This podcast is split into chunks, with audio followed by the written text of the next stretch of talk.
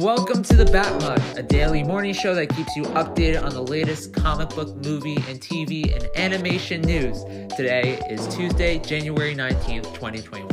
Let's get into it.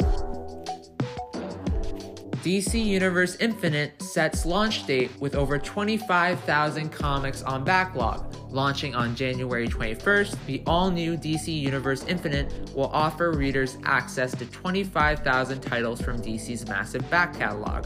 It will include DC Comics, Vertigo, DC's Black Label, and Milestone Media. This will be an alternative version of the DC Universe streaming app, except only comic book oriented. Steven Lightly, DC and Marvel artist, passes from COVID complications. Steven Lightly was the artist of popular series from Legion of Superheroes, Doom Patrol, and classic X Men covers from the Dark Phoenix saga to Uncanny X Men. Our hearts go out to his family.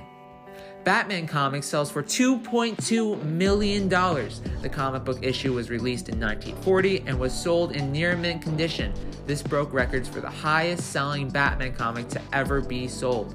The issue featured the first appearance of the Joker and Catwoman. It was also sold as a part of heritage auctions and comics art events. Thank you for listening. If you like the show, make sure to subscribe and leave a comment. We love your feedback. Tune in tomorrow, same time, same bad channel. Peace.